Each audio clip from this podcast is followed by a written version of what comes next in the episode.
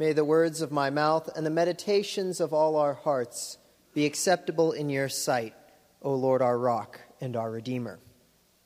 Amen.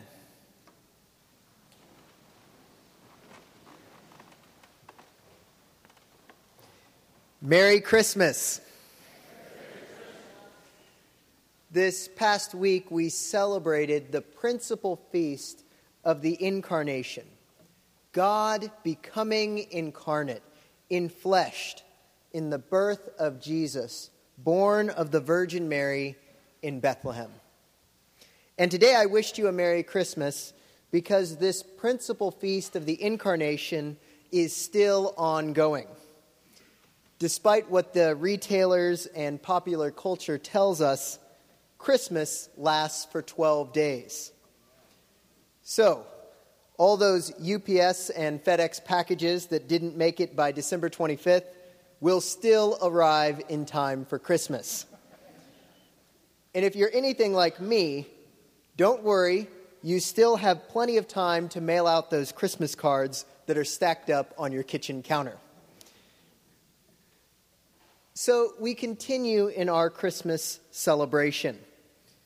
Our Christmas reflections up to this point have rightfully focused on the significance of God becoming human.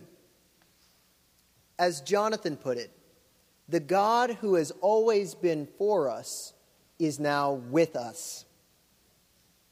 But today I'd like to look at what the incarnation, God becoming human, means for us today. Because we too are a part of the Christmas story. Notice how Paul summarizes the Christmas story in today's reading from Galatians. But when the fullness of time had come, God sent his Son, born of a woman, born under the law, in order to redeem those who were under the law, so that those who were under the law might receive adoption as children. So, you are no longer a slave, but a child. In other words, Paul tells us that the driving purpose behind the incarnation, behind the Christmas story, was so that we could be adopted as children of God. Now, some of you might be thinking, that's strange. Why do we need to be adopted as children of God? Isn't everybody a child of God? Well, yes and no. Yes, it is true that we are all made in the image of God. Whether you're a Christian, an atheist, a Muslim, a Wiccan, whatever, you have the divine imprint on you. Everyone was created by God for God. So, in some sense, everybody is a child of God. But just as the prodigal son still bore the family resemblance and was no longer in relationship with his father or family, so too there are many who are made in God's image but are not living in relationship with the Father and his family. And many of us were once separated from the Father and from the Father's family. But Jesus Christ, the only begotten Son of God, came so that through faith we could be adopted and reunited to our Father and our family. This is why John writes in today's gospel reading He, that is Jesus, came to what was his own, and his own people did not accept him. But to all who received him, who believed in his name, he gave power to become children of God. Children of God who were born not of blood, or of the will of the flesh, or of the will of man, but of God. In other words, John tells us that when we receive the child of God, Jesus, and believe in his name, we become children of God. To be honest, I don't think I had ever noticed the connection John draws between God's child becoming human and humans becoming children of God. The incarnation is not just about the fact that God came and joined our human family, but that we are invited to join the family of God. We are invited to join alongside Jesus as sons and daughters of God. If you ever come to my office, you'll notice that I have Rublev's um, painting of the Holy Trinity, an icon hanging on my wall. In this icon, the Holy Trinity is depicted as three figures seated around a four sided table, enjoying a meal together. The artist has rendered it such that when you are looking at the icon, you are occupying the fourth seat at the table. The three figures are facing towards you, welcoming you at the family table. This is what I think both Paul and John are telling us in today's readings. We have been invited into the family life with God. We are grafted into the relationship between the Father and the Son and the Holy Spirit. We have a place at the family table. Because of the incarnation, we can be children of God. And you know what is so astonishing to me is that John tells us this at the very beginning of his gospel. In the midst of describing the intimate and eternal relationship between the Father and the Son, which existed before time and before anything had been created. John places those of us who believe in Jesus right smack dab in the middle of the eternal Trinity. John tells us that Christ took on humanity so that we could take on divinity as children of God. So, today I'd like to unpack two implications of taking on our identity as children of God. First, we get some new clothes. As I told the children this morning, God gives us new clothes when we put our faith in Jesus. If you recall, after Adam and Eve ate the forbidden fruit in the Garden of Eden, it says that they realized they were naked, and so they were ashamed. After the fall, nakedness became shameful. When I was a very young boy, I was playing on a playground near the softball fields where my sister was competing in a game. As I scooted off part of the playground equipment to jump to the ground, my shorts caught on the head of a nail that was sticking out from the playground equipment. I hung there precariously for a split second suspended by my shorts. And then I heard the disconcerting sound of fabric ripping.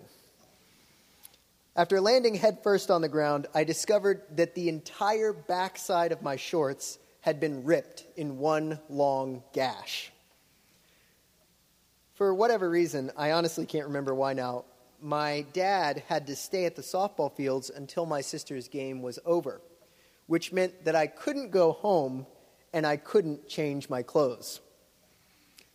So there I sat on the bleachers with my dad, completely immobile, trying desperately to hide my nakedness. I was so ashamed. And for the first and only time ever, I prayed fervently for a new pair of shorts. it seems like no big deal now, and maybe even a bit humorous but I will always remember that feeling of shame. And I'm sure that all of us, at one time or another, have experienced a similar deep feeling of shame. And when Adam and Eve felt the shame of their nakedness, it says that God Himself made new clothes for them out of animal skins. God Himself covered their nakedness and removed the shame of their offense against Him. And I think this is what Isaiah has in mind when he writes, He has clothed me with garments of salvation, He has covered me with the robe of righteousness. When we come to faith in Jesus, when we put our trust in His love and forgiveness, The shame caused by our offenses is covered up. God Himself dresses us so we don't have to be ashamed of the ways we have offended against His holy law. The shameful nakedness of Eden is overturned. As children of God, we get new, eternal clothes. We become a crown of beauty in the hand of the Lord and a royal diadem in the hand of our God.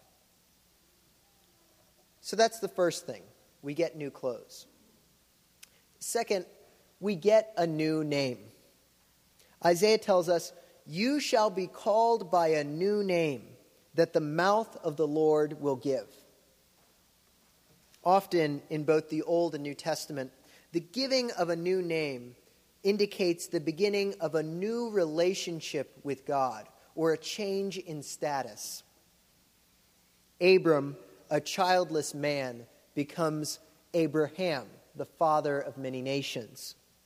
Simon, the fisherman, becomes Peter, the rock. And Isaiah prophesies a time when the God who has saved his people gives them new names, a new name for their new relationship with him that is unencumbered by sin, a new name to fit their new status as adopted children and rightful heirs. God's children are no longer bound by the family of origin they were born into or their old way of life. They get a fresh start with a new identity as newly adopted children. So, these two things, new clothes and a new name, are two implications of accepting our identity as children of God.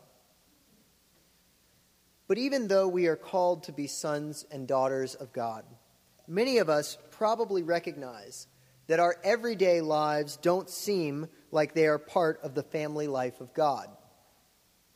Instead, our lives might seem like one long display of frenzy, fears, and failures. As Mr. Rogers once said, little by little, we human beings are confronted with situations that give us more and more clues that we aren't perfect. You know you have really become a Pittsburgher when you start quoting Mr. Rogers. but it's true, isn't it? None of us are perfect. Over Thanksgiving weekend, I went backpacking on the Appalachian Trail for two days by myself. It was sort of a dual purpose trip. I had a goal of completing a section of the Appalachian Trail that I'd previously skipped over and I also wanted to spend some time alone to be silent and try to hear from the Lord. The plan was to cover 32 miles in two days, which I knew would be a stretch for my current fitness level. In case you didn't know, priests don't typically get much exercise on the job. Anyway, I had two minor mishaps along the way. First, I realized that I had forgotten to pack all of my food so I was going to be short on food.